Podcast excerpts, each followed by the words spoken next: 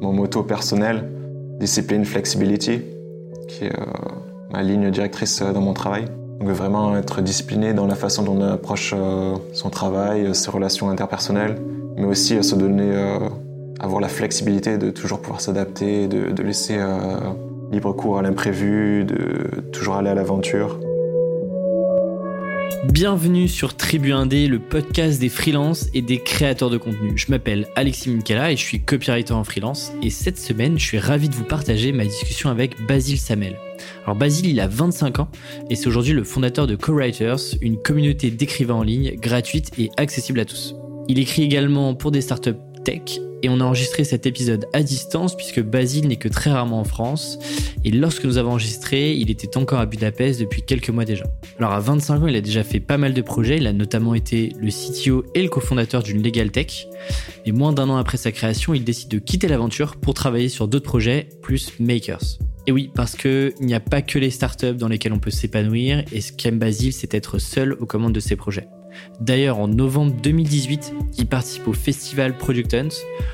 En gros, pour faire simple, il s'agit d'un hackathon dans lequel chacun est libre de construire son projet pour le proposer ensuite à la communauté. Et Co-Writers fait une belle entrée puisque le projet remporte la première place du festival à l'époque et en quelques jours, c'est plus de 1300 personnes qui s'inscrivent sur la plateforme. On est revenu ensemble sur l'origine du projet, comment lui est venue l'idée, comment est-ce qu'il a géré ce lancement presque seul, et puis quelle était sa vision de l'époque sur le projet.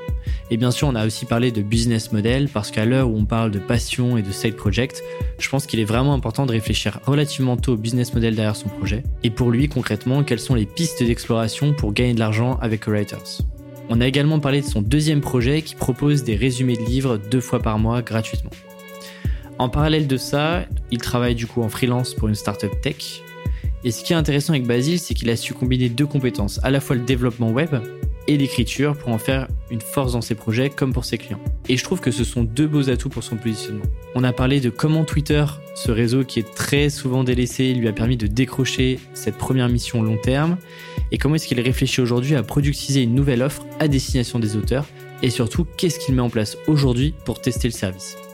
On termine par parler de son organisation et de sa méthode pour mieux retenir ce qu'il apprend, et une dernière chose, avant de vous laisser avec notre discussion, vous pouvez vous abonner à la newsletter Tribu 1D. Et promis, ce n'est pas un copier-coller de l'épisode, mais bien une ressource à part entière. À chacune des éditions, je vous partage mes réflexions sur le freelancing et surtout, je vous partage les ressources qui m'ont marqué d'une semaine à l'autre. Alors ne vous attendez pas à un micro-contenu, vous aurez accès à un contenu dense chaque semaine pour vous permettre de progresser et de vous questionner sur votre activité. J'ai d'ailleurs glissé un petit cadeau dans le premier email. Pour s'abonner, c'est très simple, tribuindé.com. J'arrête là et je vous laisse avec notre discussion. Très bonne écoute. Salut Basile. Bonjour, merci de m'accueillir. Bah, ravi de t'avoir euh, sur le podcast. Je te disais juste avant que ça faisait un petit moment que j'avais suivi euh, tes aventures, euh, notamment avec, avec ton premier projet qui s'appelle maintenant Co-Writers, dont on m'a parlé, où, où je l'avais vu fièrement exposé sur Product Hunt. et là, ça remonte à un petit peu, je pense, novembre, décembre 2018. C'est exact, oui. Donc je suis ravi de t'avoir sur le podcast pour discuter de tout ça.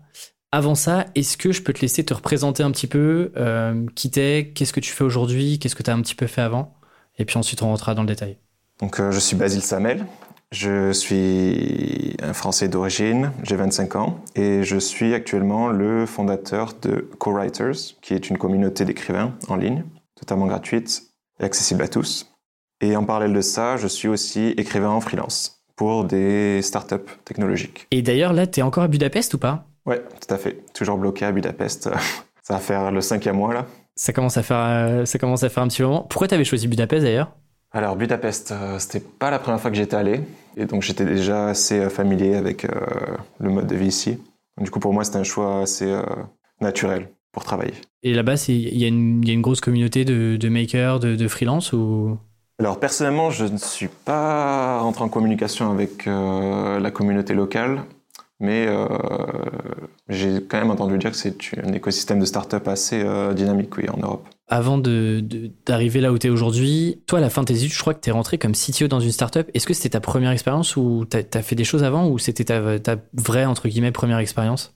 Alors, j'avais 23 ans et euh, avec des amis, on a décidé de lancer une startup euh, qui s'appelait Justinien. C'était juste à la fin de mes études et c'était ma première expérience en tant qu'entrepreneur. Et c'était quoi comme boîte Et d'ailleurs, pourquoi vouloir monter une startup Il y avait un enjeu? C'était une legal tech qui s'occupait de problèmes juridiques. Donc en fait, on avait une solution qui permettait de répondre à des problèmes juridiques par chatbot, qui était construit à partir d'intelligence artificielle. Et euh, ça répondait à un problème personnel qu'on avait euh, en tant que voyageur. Euh. on avait besoin d'une plateforme qui nous permettait d'obtenir des remboursements quand les avions étaient annulés ou délayés. Et du coup, on a décidé de créer une petite intelligence artificielle qui nous permettrait de résoudre tous nos problèmes juridiques comme ça. Et pourquoi tu as eu cette idée de. Enfin, vous avez plutôt eu cette idée de monter une boîte C'était un truc que tu voulais faire depuis longtemps Tu avais des inspirations là-dedans ou, Parce que tu aurais pu rejoindre un modèle peut-être plus traditionnel, type salariat, ou, ou même te lancer en free directement? Donc c'est pas moi qui ai eu l'idée euh, de base, c'était euh, le, le, CEO à l'époque, donc euh, Quentin Moreau, qui était étudiant avocat. Et il a vu qu'il y avait un certain marché à prendre. Donc maintenant, le marché des, des annulations et des, des délais d'avion, c'est quand même un gros marché dans, dans, le milliard. Il y a de grosses entreprises qui, qui s'en occupent. Et nous, ce qu'on voulait, c'était vraiment innover dans, dans, le secteur en apportant des compétences un peu plus automatisées ça dure combien de temps cette expérience d'ailleurs? C'est quasiment un an, même pas, non? Presque un an, oui. Alors je sais plus où est-ce que tu en parles, mais tu, parlais un petit peu euh, du désalignement que tu pouvais avoir avec tes associés. Mm. Euh, est-ce que tu peux m'en dire un peu plus? Parce que le sujet m'intéressait. Euh, tu vois, c'est toujours, c'est toujours pas évident. Côté indépendant, t'es tout seul et t'es un peu libre de tes choix et tu fais un petit peu ce que tu veux et t'assumes à la fois tes succès comme tes erreurs quand tu commences à rajouter des associés, tu commences à rajouter de la complexité aussi aux décisions et à être sûr que tout le monde est bien aligné pour aller dans la même direction. Qu'est-ce qui fait que toi, bah, tu vois, moins d'un an après, euh, tu te retrouves un peu désaligné avec, euh, avec ces deux autres associés que tu avais C'était vraiment la philosophie de comment on crée une entreprise. Donc euh, pour l'instant, il y a vraiment deux grosses philosophies, je pense, dans l'écosystème des startups. Tu as plutôt les, startups bootstrappées. Donc on va vraiment essayer de, de tout faire fonctionner en allant voir les clients, en essayant de, vraiment créer du revenu euh, plutôt que de la croissance. Et bien sûr, il y a l'autre domaine qui est plutôt euh, médiatisé en France, je dirais. C'est euh, la croissance à tout prix, où il faut vraiment penser à faire de la viralité avant du revenu. Et ça, c'était pas vraiment l'environnement qui me disait, mais c'était l'environnement qui disait à mes cofondateurs. Donc je pense que c'est là qu'on a eu vraiment la rupture, vraiment dans la façon dont on gère une entreprise. Quoi. Ouais, globalement, eux voulaient aller plutôt chercher des levées de fonds, enchaîner les levées pour, euh, pour euh, croître le plus vite possible. Là où toi, tu étais plutôt déjà à l'époque dans cet état d'esprit de, de bootstrapper, c'est-à-dire de commencer de zéro et de générer le plus rapidement possible des revenus pour pas dépendre justement d'investisseurs externes qui pourraient euh, injecter de l'argent dans la boîte pour la faire pour la faire vivre un peu plus longtemps.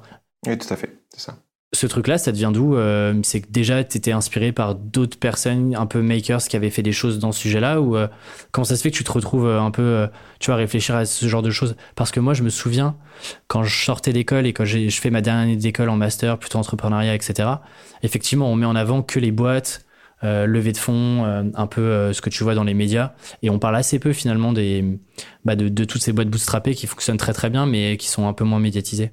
Alors bien sûr, en tant qu'entrepreneur, j'avais pour habitude de faire euh, une sorte de, veille technologique euh, de, ce qui se passe un peu dans, le domaine. Et euh, très rapidement, je suis tombé bien sûr sur Product Hunt, qui est une communauté à la base de makers quand même. Et donc très rapidement, j'ai fait des contacts dans, dans, le domaine avec beaucoup d'entrepreneurs qui eux-mêmes gèrent des business bootstrappés et qui au final partagent beaucoup sur leur expérience. Donc ça déjà c'était mon premier contact. Très très rapidement, j'ai pris connaissance euh, de, de, plus gros noms comme euh, Pieter Levels ou DHS euh, de Basecamp, pour ne citer que. Et Levels, qui est le, du coup le fondateur de, enfin un des, d'un des nombreux projets, mais notamment le plus connu, Nomadlist. Ouais. Tout à fait. Et euh, quand j'ai euh, commencé à lire leurs écrits, leurs blogs, euh, pour, concernant Peter, son bouquin, je me suis rendu compte que c'était vraiment plus une philosophie de travail qui me correspondait plutôt que la croissance à tout prix, euh, le côté plus bling-bling qu'on peut trouver euh, dans certaines startups. Et à ce moment-là, du coup, tu es dans quel état d'esprit? Est-ce que tu te dis, euh, OK, je quitte cette boîte-là, je, veux, je veux par exemple rejoindre un autre projet qui est bootstrappé, dans lequel ils ont besoin par exemple d'un CTO ou de quelqu'un de technique? Est-ce que tu te dis plutôt, bah, à mon tour, tu vois, je suis tellement, enfin, je suis inspiré et donc j'ai envie de monter une, potentiellement une nouvelle boîte. C'est quoi un peu, euh, tu vois, qu'est-ce qui se passe quand tu annonces que globalement tu pars et comment tout ça se fait? Tu es encore en France euh, Raconte-moi un peu euh, cette partie-là qui m'intéresse, de un peu transition. Alors la liquidation elle-même de ma première startup n'était pas vraiment due à notre rupture entre cofondateurs. C'est venu vraiment en même temps. Mais en premier lieu, c'était surtout le fait que ben, on commençait à avoir des projets vraiment qui allaient un peu dans, tous les coins. Donc moi, je commençais à, créer mes premiers produits en tant qu'indépendant. J'avais un autre ami euh, cofondateur qui voulait plus se focaliser sur ses études de doctorat. La transition s'est vraiment fait assez, doucement. quoi. C'était assez naturel, je dirais. Le projet commençait à, mourir, donc il fallait juste passer à autre chose et apprendre de nos erreurs. Et toi, du coup, là, tu te dis quoi? Tu te dis, euh, je rejoins une autre boîte, euh, j'ai envie de, moi, monter mon propre projet. Comment est-ce que tu, tu, tu, balances un peu tes choix? Un an à gérer une euh, start-up comme Justinien en tant que CTO, ça m'a quand même donné une bonne idée de ce que je pouvais faire, ce que je ne pouvais pas faire en tant qu'entrepreneur solo et indépendant. Donc très vite, je me suis rendu compte que quand même c'est possible de nos jours de faire sa propre boîte tout seul et de la faire croître jusqu'à un certain seuil. Ça, c'était pour moi une évidence quand la startup s'était fondée. Et c'était aussi, je pense, la voie la plus simple à prendre après avoir euh, échoué dans ma première startup. Donc vraiment, juste commencer avec un truc très simple, juste par moi-même. C'est à ce moment-là que Co-Writers arrive ou il y a d'autres projets qui arrivent entre-temps? Donc ouais, euh, exactement. Euh, trois jours après que on ait liquidé Justinien, il y a eu le Product Hunt Makerfest de, de Product Hunt est-ce que tu peux peut-être rappeler pour ceux, celles qui connaissent pas un petit peu le. D'ailleurs, est-ce que ça existe toujours ou pas? Donc euh, oui, il y a toujours quelques éditions euh, dans l'année. Ok. Est-ce que tu peux peut-être rappeler euh Donc le Programme Makerfest, c'est un hackathon qui est ouvert à tout le monde, à l'international. Et le but, c'est de proposer des startups, donc des MVP plutôt, Minimum Viable Product, à un jury sélectionné par Product Hunt, qui est un des plus gros sites de produits dans le monde. Donc il se trouve que c'est une compétition qui s'étend sur plusieurs semaines, euh, voire même un mois selon les éditions. Toi, du coup, tu arrives et euh, tu fais l'édition du coup 2018. Ouais, c'est ça. Qui arrive, euh, donc timing qui coïncide. À l'époque, tu as déjà l'idée de Co-Writers où tu te dis je profite de, de, ce festival, enfin de ce hackathon pour développer un produit Ou tu avais déjà l'idée en amont? Donc je venais tout juste de commencer ma routine d'écriture publique de, de 100 mots par jour. Et c'est euh, vraiment à ce moment que j'ai eu l'idée d'une communauté euh, d'écrivains qui, euh, qui s'entraideraient dans, dans, leur routine d'écriture. Et vraiment, là, ça a été parfaitement synchronisé avec le début du, de ce hackathon, puisque deux semaines plus tard, il débutait. C'est donc là que j'ai l'idée de, de, créer Co-Writers et de le publier. Et justement, tu vois, cette double casquette, toi, tu as un, un background plutôt technique, tu te mets à l'écriture un peu après, mhm. ça devient douce. Tu vois, c'est, enfin, c'est, alors, en tout cas, dans le monde francophone, c'est quand même suffisamment rare pour le souligner, le, tu vois, cette double casquette code-écriture. Est-ce qu'il y a un, qu'est-ce qui fait qu'à un moment, tu te dis, euh, j'ai envie de rajouter une nouvelle corde qui est l'écriture à ce que je peux faire de manière technique? Je pense que c'était plus euh, une question de, de survie que euh, vraiment de, de, calcul. Donc pour moi, vraiment, être entrepreneur, c'est avoir deux grosses compétences, savoir marketer sa solution savoir l'exécuter, donc euh, pouvoir euh, construire une, une, idée, une idée et en faire une réalité. Donc pour moi, c'était vraiment deux aspects complémentaires. La programmation, c'était plus pour euh, adresser le second aspect, donc transformer une idée en réalité. Et l'écriture, c'était vraiment plus pour marketer. Et donc faire en sorte que la solution ne reste pas dans l'ombre et que bien sûr, elle trouve son public. C'est intéressant, c'est-à-dire que tu rentres tu rentres dans l'écriture par le biais marketing qui est où tu te dis ok moi j'ai des idées euh, j'ai envie de les, mettre, euh, de les, faire vivre, mais pour les faire vivre, il faut que je travaille mon marketing, et pour travailler mon marketing, je commence à me mettre à écrire.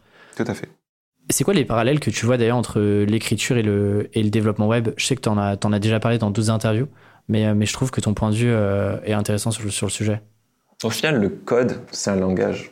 Donc, c'est une forme d'écriture qui est un peu plus limitée, qui a des objectifs différents mais ça reste euh, quand même de l'écriture. Donc, euh, ce qui le, reste le plus important, c'est toujours la clarté, le fait que les idées transmises dans le code puissent être liées par une machine, mais aussi par d'autres développeurs. Qu'il y a vraiment une, euh, comment dire, tout un aspect de communication qu'il y a dans, le code qui est primordial dans l'écriture. Et justement, à quel moment, tu vois, tu te dis, ok, j'ai envie de me mettre à écrire parce que j'ai envie de développer cette compétence-là. À quel moment tu te dis, je vais m'imposer cette routine-là d'écriture euh, qui au début était euh, seul dans ton coin? Tu vois, euh, alors que tu aurais pu dire, bah, bah, ok, je vais lire par exemple des bouquins sur l'écriture, je vais le suivre des mecs sur Twitter qui, parlent d'écriture. Tu vois, à quel moment tu dis, ok, je me mets une routine où tous les jours je vais écrire même un petit peu, mais je vais écrire, je vais me mettre dans ce, dans ce mouvement-là pour, pour progresser? Je pense que c'était juste la suite logique d'une série d'expérimentations que je me suis imposée. Donc c'était pas la première fois que je tentais quelque chose. J'ai déjà essayé de lancer un blog. Euh, j'ai arrêté au bout de trois articles. J'ai beaucoup lu aussi de livres, bien sûr, sur l'écriture. Euh, le livre de, Stephen King euh, sur l'écriture, euh, pour ne citer que lui. Je commence à savoir vraiment ce qui me pousserait à vraiment devenir sérieux sur, dans le domaine. Et je pense que développer cette sorte de micro-routine, d'écrire 200 mots par jour, c'était pour moi la façon la plus naturelle et la plus adaptée à ma personnalité. Et comment tu trouvais tes premiers sujets, tu vois, quand, t'as pas de... Tu sais, généralement, plus t'écris, plus t'as des, des idées, c'est comme quand plus tu, montes de projets, plus t'as des, des nouvelles idées de projets qui arrivent. Tu vois, qu'est-ce que tu réponds à tous ces gens qui ont envie, par exemple, d'écrire, mais savent pas jamais par où commencer, et du coup, bah, se découragent vite parce que euh, pensent que, euh, ok, j'ai rien à raconter, et donc euh, ça va pas être intéressant, et donc je, me bloque et je m'auto-censure. Comment est-ce que toi, tu, te dis, euh, ok, je choisis des sujets et je commence à écrire dessus? Euh, je suis très adepte de ce que Gary Vee l'habitude de dire, c'est-à-dire euh, il ne faut pas chercher à créer, il faut toujours chercher à documenter plutôt. Donc c'est vraiment ça mon approche. J'essaie juste de documenter ce que je fais. tous les jours je travaille, donc tous les jours j'ai quelque chose que j'ai appris, quelque chose que j'ai fait qui, qui peut intéresser d'autres personnes. Donc tout ce que je cherche, c'est vraiment juste écrire sur ce que j'ai fait ou ce que j'ai accompli. Il n'y a pas vraiment d'aspect de, de, création de, en partant de rien. Donc en gros, et tu te dis, dans ma journée, qu'est-ce qui est suffisamment intéressant et que je peux suffisamment creuser pour me dire, OK, j'en fais un, j'en fais un, un, petit contenu de 200 mots par jour. Euh, je sais que tu es, quasiment à quoi 500, 500 jours d'affilée euh, sans... Mmh, tout à fait. Déjà, bravo pour ça. 530 euh, quelque chose. et, et, justement, est-ce que tu prends de l'avance? Est-ce que euh, tu, tu, tu, ou alors tu te forces vraiment à te dire, bah tous les jours, je me pose et, et, et j'écris ces 200 mots-là? En 500 jours, j'ai eu quand même l'occasion de tester plusieurs approches. Pour moi, ça marche pas vraiment d'écrire à l'avance. ouais. une ou deux fois et non, je, je m'ennuie. Je préfère vraiment me poser tous les jours, peu importe le moment de la journée, Juste me poser euh, comme une méditation et euh, me mettre à écrire. C'est vraiment un moment euh, assez reposant pour moi, plutôt que quelque chose de stressant et que je dois vraiment faire pour, pour mon travail. Quoi. Globalement, ça te prend combien de temps entre euh, bah, tu t'essaies de réfléchir à deux trois choses qui t'est arrivé dans la journée et puis tu te mets à écrire et, et tu le publies. il se passe combien de temps? Est-ce que c'est euh, Je peux pas dire que je compte vraiment euh, les minutes, mais c'est assez difficile à expliquer puisque une idée ça germe et on perd souvent euh, la trace de, de ces idées au, au, fur et à mesure des jours. Bon, si je devais vraiment faire une moyenne, je dirais peut-être entre 20 et 40 minutes par jour. Vraiment juste de l'écriture. Et hum, si je reviens sur Co-Writers, c'est quoi le. C'est quoi l'origine où tu te dis, OK, moi j'écris, euh, moi Basile, j'écris euh, 200 mots par jour. À quel moment tu te dis, la routine que je suis en train de, me, de mettre en place, c'est une routine qui va pouvoir se transformer en, projet qui va pouvoir aussi aider d'autres personnes? Tu vois, c'est quoi la, la transition qui, où tu passes de toi tout seul à euh, j'en fais un projet euh, plus collectif? Dès le départ, euh, la routine des 200 mots d'écriture, c'était pas juste pour écrire, c'était vraiment, il fallait que je publie les écrits que je faisais chaque jour et que je le confronte à une audience. Donc euh, dans mon cas, c'était, je publie ça sur Medium et je publie ça sur Twitter. Et bien sûr, je devais partager ce que je publiais. Et très rapidement, je me suis rendu compte que euh, beaucoup de personnes veulent faire la même chose. Donc sous forme de commentaires, sous forme de, petits messages dans des chat groupes de makers. Et donc très rapidement, j'ai vu qu'il y avait ce, désir de vraiment d'écrire et de, se faire entendre. Et ce petit objectif de 200 mots par jour était quelque chose de, comment dire, de, relatable pour bon nombre de personnes qui voulaient démarrer. Comment est-ce que ça gère un, tu vois, le lancement sur, sur Product Hunt? Là encore, tu es tout seul tu bosses dessus et, euh, et comment comment est-ce que tout ça gère et comment est-ce que tu arrives à avoir tes et c'est quasiment 1300 1500 personnes euh, qui arrivent euh, quasiment euh, à la fin de ce hackathon là comment est-ce que tu gères bah, tout ce lancement de t'as l'idée à ok je publie et, les gens peuvent utiliser la plateforme et se mettre eux aussi à écrire? Ben encore une fois c'est je construis mes produits en public. Donc j'essaie de toujours documenter ce que je fais. Dans mon cas c'était sur Twitter. Donc dès, que je, comment, dès que je finis un aspect de la plateforme, je le publie et je demande à des personnes de, tester. Et très rapidement, il y a toujours des gens qui sont intéressés pour, euh, pour donner un coup de main. Donc c'est comme ça que j'ai acquis mes premiers utilisateurs. Et après, par effet boule de neige, juste en continuant chaque jour de faire des petites améliorations et toujours de, de documenter. Éventuellement, j'ai j'ai atteint cette user base qui est maintenant à 4000 membres. Mais justement, est-ce que c'était quoi la vision au tout début du projet par rapport à ce qu'elle est aujourd'hui? Tu vois, est-ce que tu, par exemple, euh, à l'époque, tu étais dans ce truc de dire juste, entre guillemets, c'est une plateforme euh, où tout le monde, collectif, où tout le monde peut, publier Est-ce que, euh, tu vois, tu pensais déjà à un business model derrière C'était quoi un peu le. Tu vois, ouais, la vision, en tout cas, le l'angle que tu voulais donner à ce projet? Non, j'ai pas, non, j'ai pas vraiment pensé de cette façon. Le, premier MVP a été publié en trois jours. Donc ça a laissé très peu de temps euh, pour, euh, pour penser. C'était même pas planifié sur, euh, sur ma roadmap personnelle. J'ai juste eu envie de participer à ça, de lancer une idée et de voir ce que, ce que ça donnait.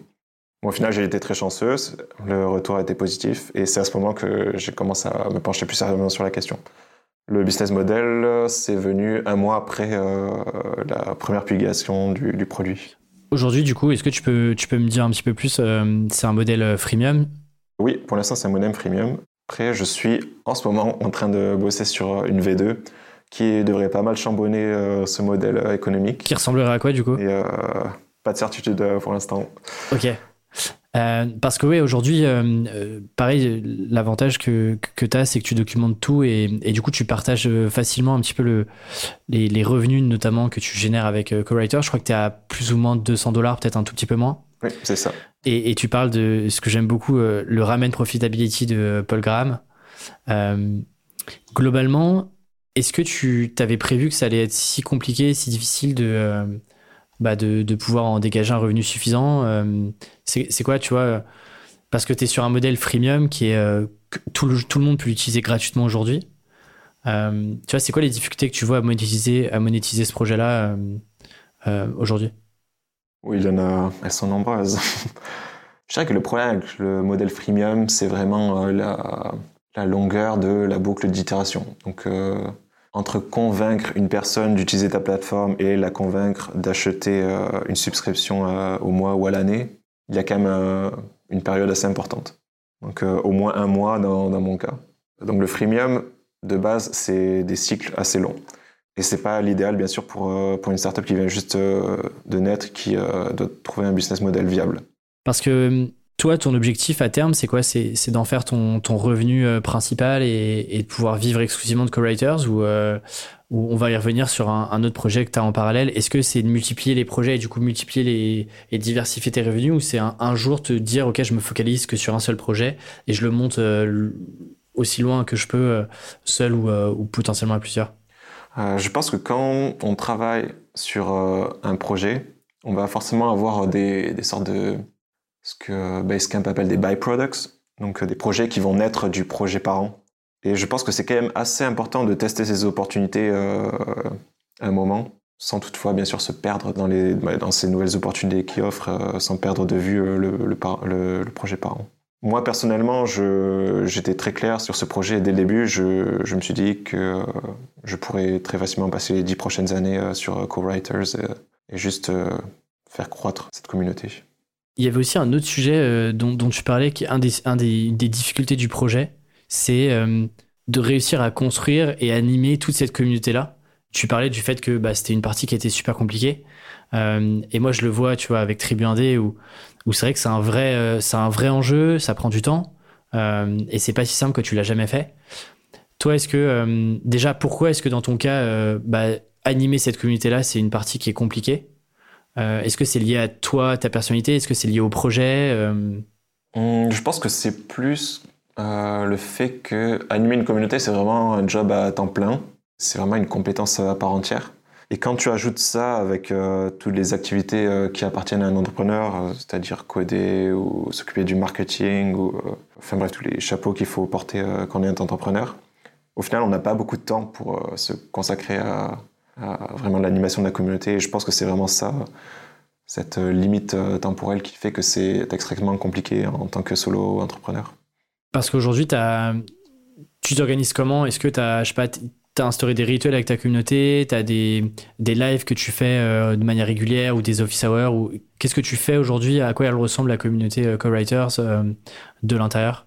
Donc là, je suis assez chanceux. J'ai des membres qui sont, qui sont impliqués vraiment dans le projet. J'essaie de leur donner vraiment une place centrale sur la plateforme. Donc ce que je fais, c'est que j'essaye autant que possible de déléguer certaines tâches à mes membres. Pour citer un exemple, euh, on a organisé un concours d'écriture euh, il y a quatre mois.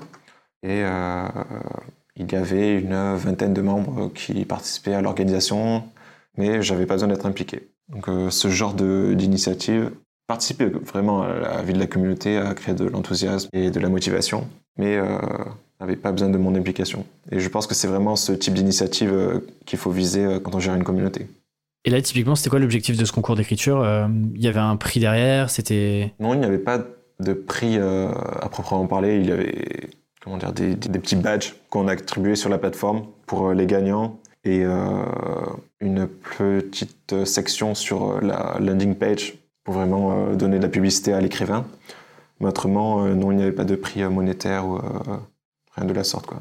Et il y a des choses en revanche que tu as testées et qui ont euh, typiquement euh, bah, beaucoup moins fonctionné, euh, qui ont été des gros fails de ton côté ou pas? Ouais.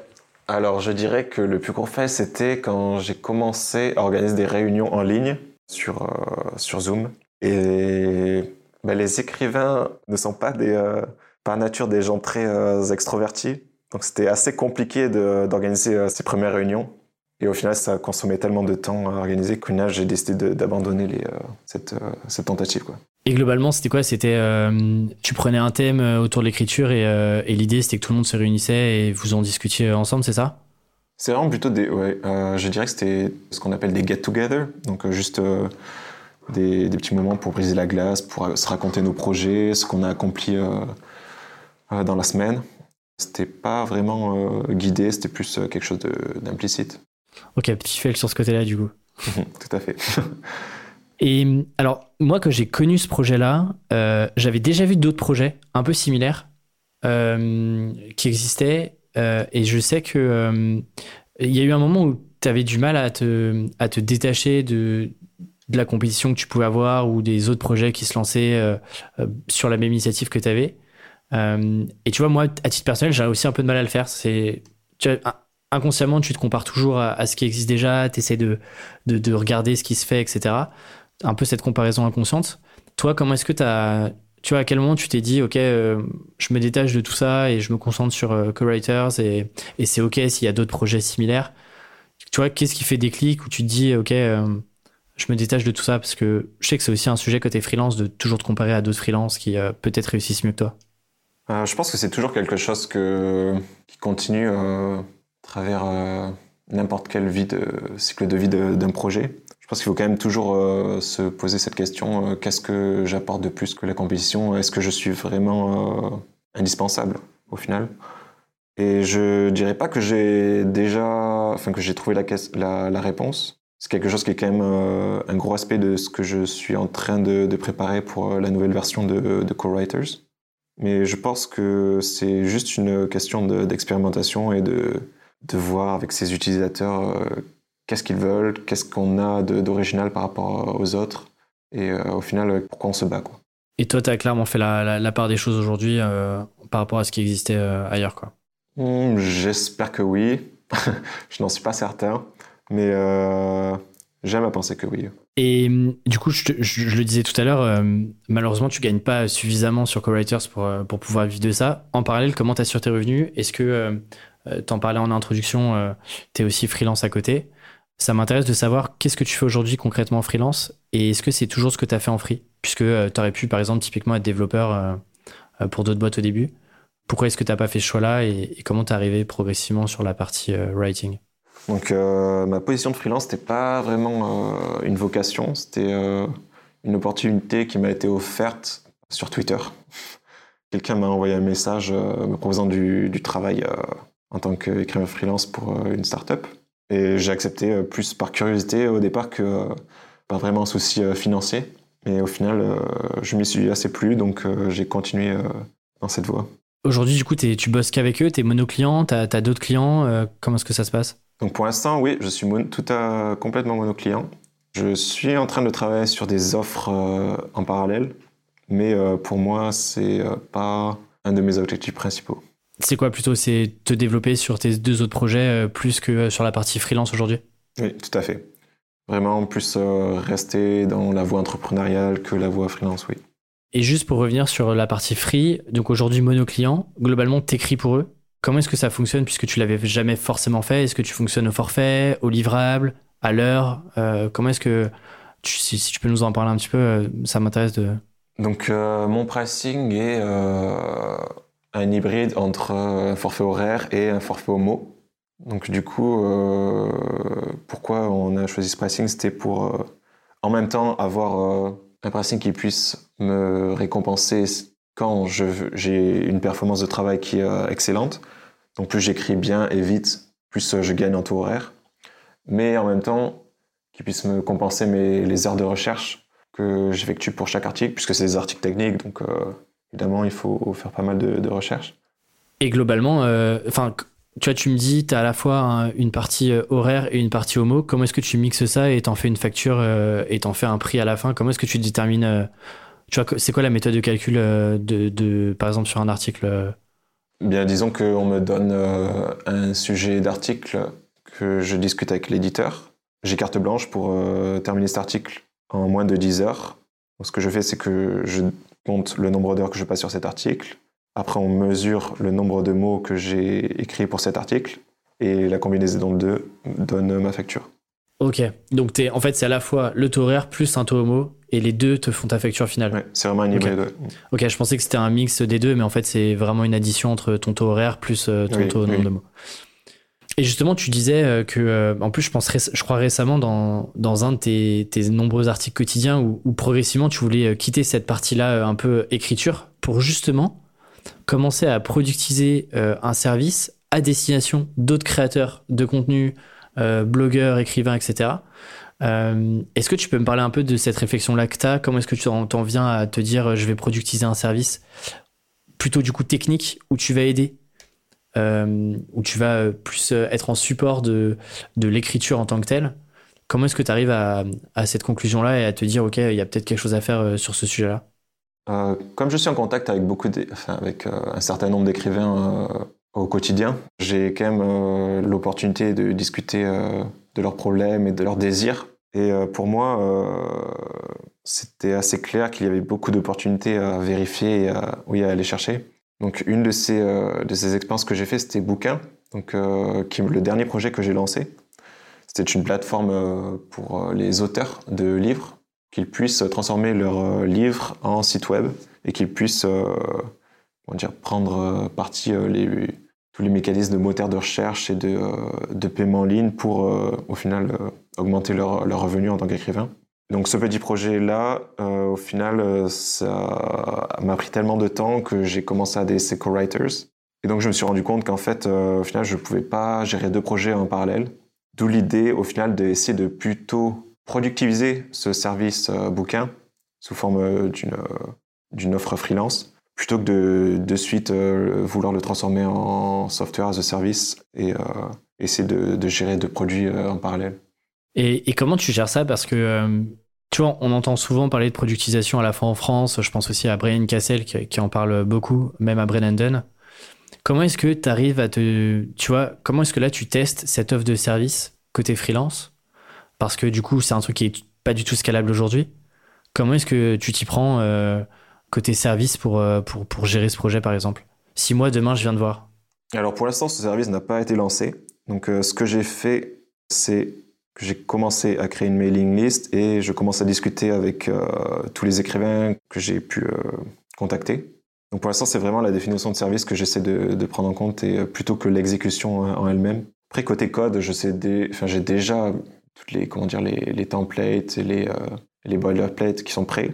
Mais après, entre euh, le tableau de bord et, euh, et l'exécution, il y a quand même encore une étape. Quoi.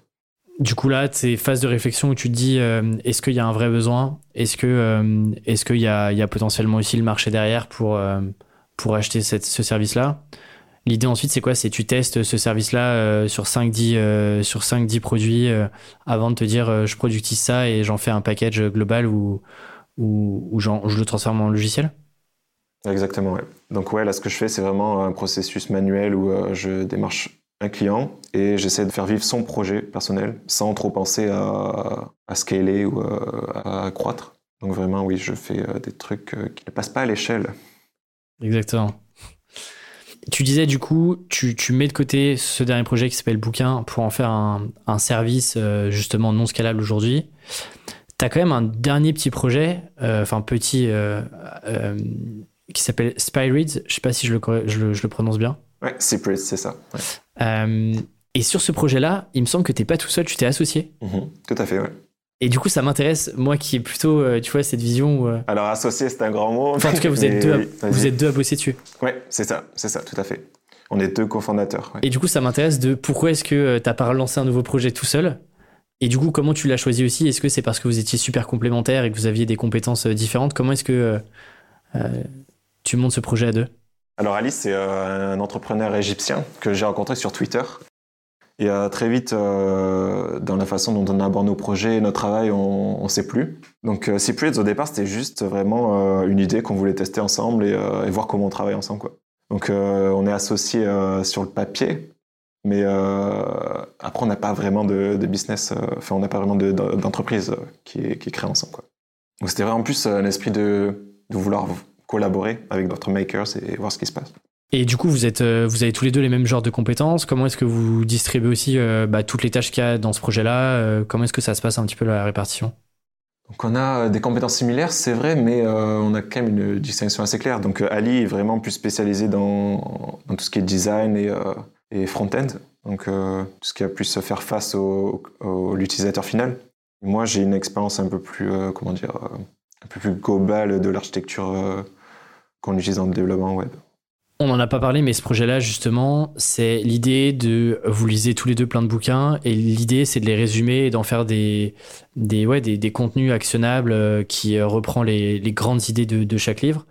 Comment est-ce que cette idée-là, elle te vient? Est-ce qu'elle te vient via CoWriters euh, ou pas du tout d'ailleurs? Et hum, comment est-ce que ça devient euh, cette idée-là, toi? Alors, cette idée a été proposée par Ali, après, c'est vrai que l'écriture en tant qu'écrivain, c'était tout à fait euh, obligatoire. Donc, euh, créer une routine de, lecture, en parler de la routine d'écriture que j'avais déjà, c'était quelque chose d'extrêmement intéressant pour moi. Donc, euh, quand il m'a proposé ça, j'ai de suite vu l'opportunité de non seulement améliorer mon travail à co-writers, mais aussi de grandir en tant qu'écrivain. Donc, c'est pour ça que j'ai instantanément dit oui. Et tu vois des liens justement en plus entre les communautés, entre co-writers et, euh, ce projet-là? Est-ce que à terme tu les vois tous les deux, euh, tu vois, s'embriquer l'un dans l'autre ou, euh, ou pas? Alors ça nous est arrivé d'en discuter. Après, est-ce que ça va arriver? J'en ai aucune idée pour l'instant. On planifie pas vraiment dans le, dans le futur entre nous. on est en train juste de voir jusqu'à où on peut aller et on fait de notre mieux. Donc de futures relations entre les deux plateformes, Peut-être, mais on n'en a pas planifié encore. Et sur la partie opérationnelle pure, parce que euh, les résumés sont quand même super denses. Et je ne sais pas d'ailleurs combien, combien vous, en, vous en publiez chaque mois, mais euh, comment est-ce que vous organisez pour justement euh, lire ces, ces livres-là, en faire des synthèses, les publier Comment est-ce que vous répartissez un peu le travail au quotidien? Donc on lit un livre chacun par mois qu'on publie sur notre newsletter. Ali et moi, on a deux méthodologie entièrement différente, donc euh, je pourrais pas parler pour lui. En tout cas, moi, personnellement, ce que je fais, c'est que je lis toujours les livres deux fois. Donc euh, une fois pour vraiment euh, prendre plaisir à la lecture et vraiment m'immerger dans, dans ce que l'auteur raconte. Et la deuxième fois pour vraiment faire la lecture analytique du livre et mettre en place ma méthodologie de prise de notes qui au final donne naissance au résumé que chaque lecteur peut voir. Et sur cette, bah tiens, sur, sur cette deuxième lecture analytique, euh, comment ça se passe par rapport à tes prises de notes euh, Est-ce que tu peux nous détailler Ça m'intéresse. De... C'est vrai que moi, je fais, je pense que je fais ma lecture analytique dès la première lecture. Du coup, ça m'intéresse de voir un peu euh, ce que tu fais sur cette deuxième lecture. Alors le problème que j'ai personnellement, c'est que si j'essaie de mélanger les deux, j'apprécie pas le livre autant que je le devrais. Donc j'essaie vraiment de faire la part des choses. En concernant la lecture analytique, j'essaye J'utilisais des méthodologies que j'ai testées au fur et à mesure des années en tant qu'étudiant. J'utilise quelque chose qui s'appelle les notes de Corvel. Et en parallèle, j'utilise une autre méthodologie qui s'appelle SQ5R, qui est vraiment une vision très très analytique de la lecture de livres. Je dirais presque machinale. Tu peux nous détailler les deux, les deux méthodes ou pas? C'est les deux méthodes qui vont ensemble ou c'est deux méthodes que tu as testées séparément? Ah, c'était un peu, c'est un peu compliqué à expliquer. Ça m'a pris tout un article pour le résumer.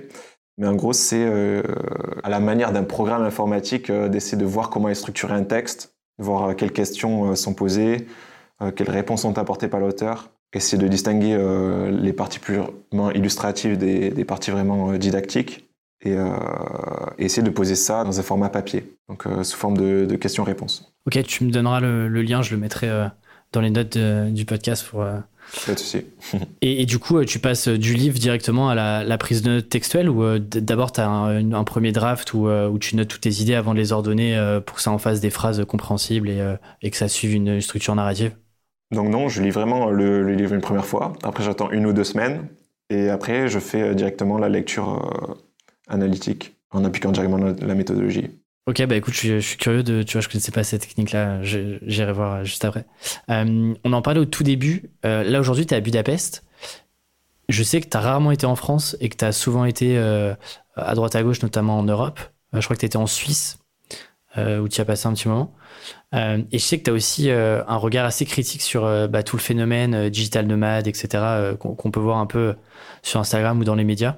Euh, est-ce que tu peux nous le partager et, on peut en discuter euh, dessus parce que je le trouve euh, là encore une fois intéressant.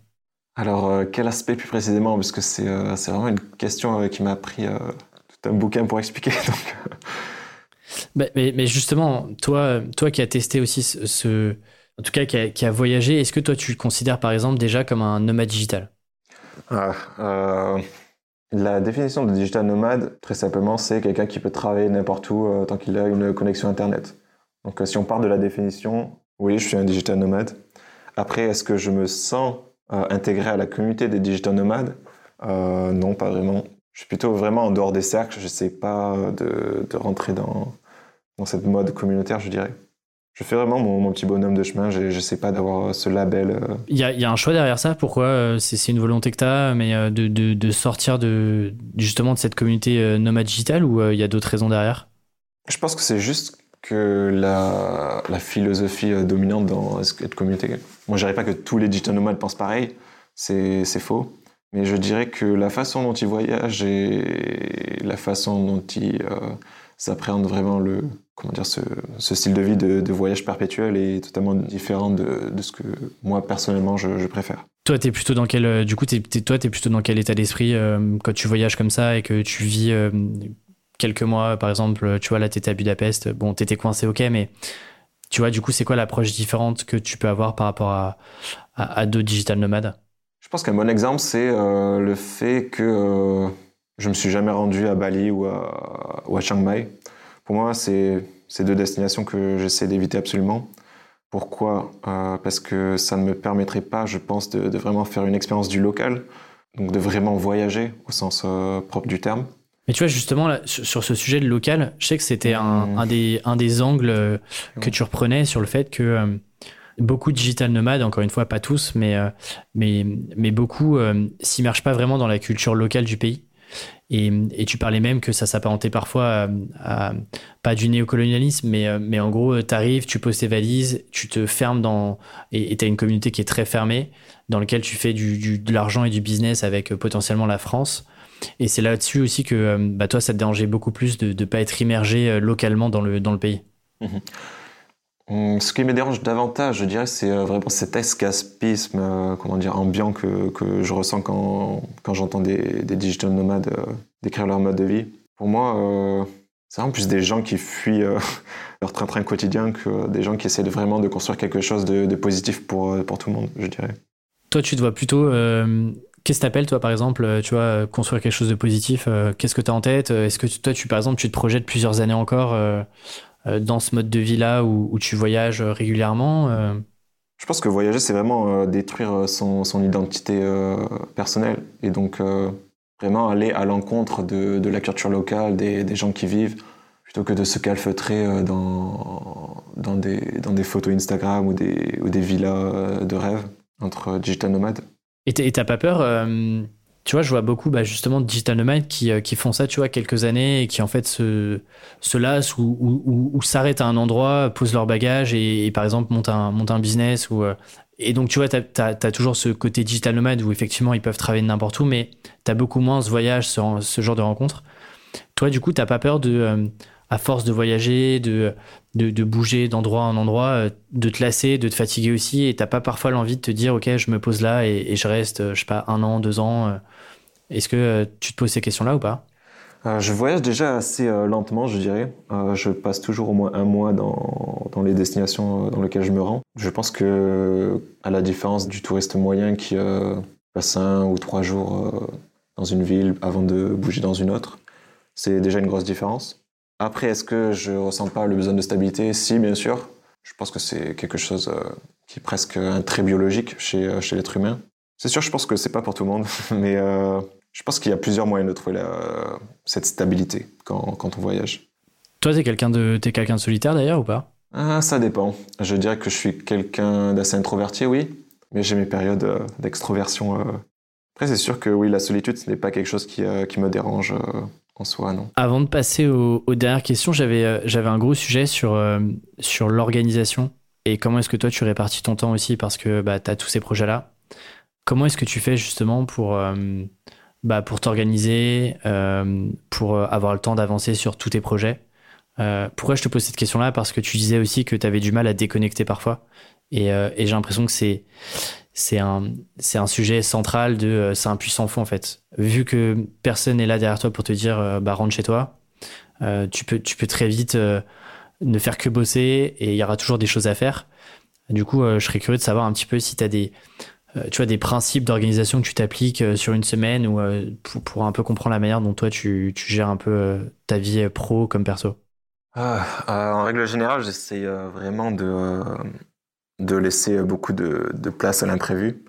J'ai toujours bien sûr des micro-routines que j'ai en place, que j'effectue quotidiennement, comme bon, bien sûr l'écriture, la lecture, mais aussi pousser du code en ligne régulièrement. Mis à part ça, euh, j'ai pas vraiment de, planification euh, au jour le jour. Donc quand je me sens travailler, je, travaille autant que je peux. Et dès que je sens que j'ai besoin d'un break, euh, je, le prends. Et, et, tu vois, tu parles de... effectivement, tu as cette routine d'écriture, cette routine de code. Et j'aimais bien, il y avait une image que tu, que tu donnais qui était, tu voyais un peu la création de contenu comme un jardin je, trouvais qu'il y avait un angle poétique euh, intéressant dans ce que tu disais. Est-ce que tu, tu, te souviens ou pas de, ce, de ça? Est-ce que tu peux nous expliquer un peu euh, euh, la métaphore? Parce que je la trouve, en vrai, je la trouve vraiment intéressante. Ah C'était un vieux poste. je suis allé chercher loin. Ouais. J'étais plutôt parti du constat que dans le milieu entrepreneurial, on aime bien se comparer à des guerriers qui sont constamment en guerre contre des ennemis imaginaires. Et il y a des batailles quotidiennes à gagner. Pour moi, c'est bien plus tranquille que ça. Et euh, vraiment, la, métaphore du jardin, c'est vraiment quelque chose de beaucoup plus positif. Donc, euh, on a vraiment quelque chose chaque jour qu'on essaie de faire croître, qui va donner des fruits, on l'espère. Mais juste tendre à son jardin en soi, chaque jour, c'est ça vraiment l'aspect le plus important de, l'aventure entrepreneuriale, plutôt que l'objectif long terme de, de, faire de l'argent ou de la croissance. Oui, et puis tu parlais aussi de euh, de prendre soin de ce jardin-là, de ne pas lui mettre trop de, de pas lui mettre de pesticides. Et, je trouve que de pas tu vas manipuler un peu euh, euh, pour surproduire ce que tu peux avoir dans ton jardin. Et je trouvais qu'il y avait un bon parallèle avec euh, bah, tout ce que tu peux entendre sur, tu vois, les hacks que tu peux faire pour grossir ton audience, pour avoir plus de likes. Tout à fait, oui, il y a tout cet aspect de patience à prendre en compte, ne pas vouloir trop se précipiter et vraiment laisser le temps au temps effectivement, euh, je trouvais ça, intéressant que tu t'appliques ça toi, euh, bah, chaque jour en fait finalement, puisque chaque jour euh, tu, passes dans ce jardin-là pour justement le cultiver et le faire grossir petit à petit. Je te propose de passer aux dernières questions du podcast. Première question sur euh, tes inspirations. Euh, tu en as un petit peu parlé, tu as notamment parlé de, de, euh, de DHH. Est-ce que tu as d'autres inspirations Ça peut être des entrepreneurs, ça peut être des écrivains, ça peut être des artistes, ce que tu veux. Est-ce que si tu as deux, trois inspirations qui te viennent en ce moment? Alors très récemment, je dirais Anne-Laure Lecaf, qui est la fondatrice de, de Nestlab et une solo entrepreneuse. pour moi, c'est vraiment la mentor euh, probablement la première maker que j'ai rencontrée euh, en ligne. Donc ouais, grosse aspiration, euh, superbe exécution, toujours en train de parler de, sujets qui, euh, qui vraiment me tiennent à cœur, donc la communauté, l'écriture, euh, tout ce qui est mindfulness. La psychologie. Oui, tout à fait. Donc ouais, Anne-Laure de premièrement. second, Sergio Mattei, le fondateur de, de MakerLot, qui est une communauté de, d'entrepreneurs bootstrappés. il a à peine 20 ans et il a déjà créé une communauté qui est extrêmement dynamique, extrêmement impliquée. C'est vraiment un exemple à suivre, je pense, euh, pour la prochaine génération euh, d'entrepreneurs. Et troisièmement, je dirais euh, hmm, Tim Ferriss pour Tim Ferriss, oui, je dirais pour son livre The Four Hour Work Week qui a vraiment enclenché l'engrenage de ma vie actuelle. Très bonne lecture. Après, je suis pas forcément fan de tout ce qu'il a fait en ce moment, mais je pense qu'il y a quand même des idées très intéressantes qui sont toujours d'actualité qui ont été vraiment une grosse source d'inspiration. Oui. Et d'ailleurs, qu'est-ce qui te plaît moins euh, chez lui euh, en ce moment euh ah, Un peu le côté celle-ci qui a tendance à, le décrire, je dirais. Ouais. Ok. C'est quoi un peu tes ambitions et tes objectifs pour, pour 2020 donc là, toujours concentré sur co-writers. J'ai plusieurs projets de, de livres que je garde en stock. J'espère pouvoir m'y lancer plus rapidement possible. Mais pour l'instant, c'est vraiment co-writers, co-writers and co-writers. C'est des livres de non-fiction, c'est des fictions euh? C'est uniquement de la non-fiction, dans plusieurs domaines, mais euh, ouais. Et tout à l'heure, tu parlais justement de roadmap euh, un peu personnel. Mhm. c'est quelque chose que tu fais chaque année, chaque mois, et ça se traduit comment d'ailleurs? Je, t'ai pas posé la question tout à l'heure, mais, mais ça me revient maintenant.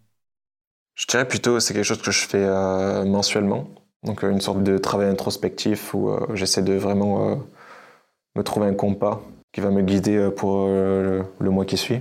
C'est pas quelque chose de très euh, étoffé, c'est vraiment euh, moi qui grébouille sur un bout de papier euh, vraiment les, grandes lignes directrices à suivre pour la suite. Non, mais je trouve ça super intéressant. Il y a des questions, un peu des guidelines, des questions un peu thématiques qui te permettent justement de d'écrire cette introspection-là ou pas, qui pourrait servir à, à d'autres, à des personnes qui écoutent ou. ou mmh, J'ai une. Comment dire C'est toujours de partir de mes habitudes quotidiennes et d'en dégager des, stratégies plus comment dire, globales. Donc euh, une approche bottom-up, comme on dit. Euh, c'est quoi le dernier livre que, qui t'a marqué euh, Tu vois un livre un peu surprenant, potentiellement qui sort un peu de ce qu'on entend partout et qui t'a marqué et que tu, recommandes aujourd'hui? Bah, Il se trouve que c'est le dernier que j'ai lu tout court, Digital Minimalism de Cal Newport, qui est sorti très récemment, en 2019. Pour moi, c'était vraiment un bouquin marquant non seulement parce que je suis, ben, dans la tech, et donc c'est un domaine qui me touche particulièrement, mais euh, aussi parce que je suis euh, assez partisan de l'approche minimaliste euh, qu'il décrit, dans la façon dont on crée les produits, dont on approche nos comportements technologiques. C'était quelque chose de très intéressant. Il fait même des références à Thoreau, qui est un des, des, philosophes que je respecte vraiment. Et ouais, c'était assez rafraîchissant comme, comme lecture. J'ai pas encore lu celui-ci, j'avais beaucoup aimé moi, ce Can't Ignore You. Ouais, très bon bouquin aussi. Mais, euh, mais écoute, il est toujours dans la liste. Donc, euh, il remonte progressivement à chaque fois qu'on me le recommande. Euh, il, prend une place. dernière question. Si tu avais un tableau géant qui soit visible par le monde entier, qu'est-ce que tu écrirais dessus? Oh. Hmm. Ah, je ne suis pas sûr que les mots soient assez puissants. je pense que j'écrirais juste mon, mon motto personnel, discipline, flexibility, qui est ma ligne directrice dans mon travail. Donc vraiment être discipliné dans la façon dont on approche euh, son travail, euh, ses relations interpersonnelles, mais aussi euh, se donner, avoir la flexibilité de toujours pouvoir s'adapter, de, laisser libre cours à l'imprévu, de toujours aller à l'aventure. Oui, je, dirais ça. Très bien. Où est-ce qu'on envoie les personnes qui veulent en savoir plus sur ce que tu fais ou qui veulent te contacter? Donc je dirais que mon site web personnel serait une bonne première euh, entrée, donc basilsamuel.com et euh, mon Twitter. Sur lequel tu es bien actif, ouais. Ouais. bah, merci beaucoup Basile euh, pour cette discussion. Et merci à toi. Je te souhaite bon courage dans, dans, ces aventures et puis je te dis à très vite. Merci de m'avoir reçu. Salut Basile. Si vous êtes encore là, déjà merci. J'espère que l'épisode vous a plu. Alors le meilleur moyen de soutenir Tribu Indé, eh bien c'est de noter le podcast sur votre plateforme préférée, Apple Podcasts, iTunes ou votre application Android. Parlez-en aussi autour de vous, c'est l'un des meilleurs moyens de faire connaître le podcast. Et encore une fois, mille merci pour vos retours et vos encouragements. Tribu Indé est définitivement la meilleure communauté d'indépendants. Et quant à nous, on se retrouve dans 15 jours. Salut